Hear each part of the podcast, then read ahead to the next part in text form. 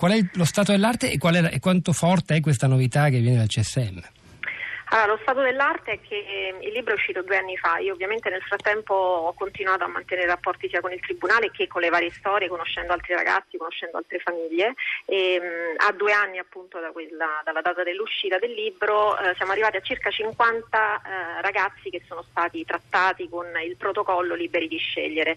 Il tassello importante è che eh, a luglio eh, il protocollo è stato firmato proprio a Reggio Calabria eh, da Minniti e da Orlando insieme al dottor Di Bella che è appunto il presidente del Tribunale per i minorenni di Reggio Calabria.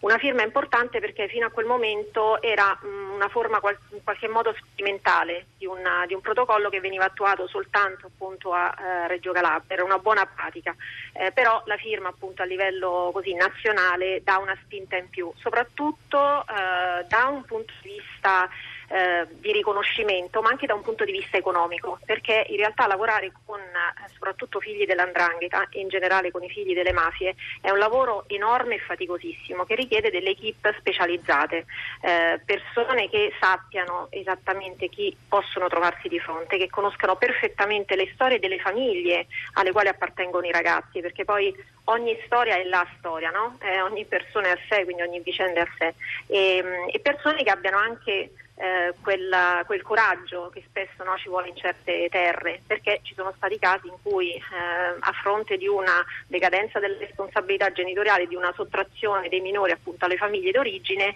eh, questo è stato attuato dopo nove mesi perché nessuno andava a portare via i bambini per paura, ovviamente erano cognomi pesanti della piana di Gioia Tauro e nessuno aveva il coraggio di affrontare questo problema, però Ovviamente questo diventa un grosso limite no? Rispetto alla soluzione di, una, eh, di, vicende che devono in qualche modo essere, eh, essere risolte. Ehm, la cosa interessante è che no, spesso si discute, si dibatte sulla eh, gravità della decadenza della responsabilità genitoriale o della sottrazione dei minori alle loro famiglie. Una cosa che però non desta tanto stupore quando ci sono magari problemi economici oppure si è figli di tossicodipendenti. Ecco, le mafie sono una tossicodipendenza, questo è proprio riconosciuto riconosciuto a livello psicologico. Eh, sono tossicodipendenti del potere, quindi eh, chi è mafioso dovrebbe essere disintossicato e anche gli stessi figli, perché crescono in una realtà che è un'altra cosa rispetto al mondo nel quale noi siamo Senta, cresciamo. Angela Iantosca, lei si, è, lei si è occupata di, di, figli di boss, in particolare in territorio calabrese, sì. quindi relativamente a, all'andrangheta. C'è una grande differenza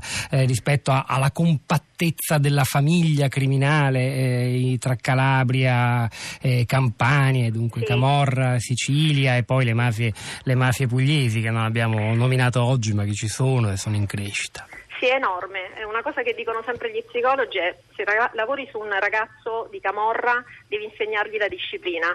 I figli dell'andrangheta sono disciplinati, educatissimi, sono dei soldati pronti per la guerra, dei monoliti senza emozioni. Quindi il lavoro che si deve fare è sulla festività. I siciliani?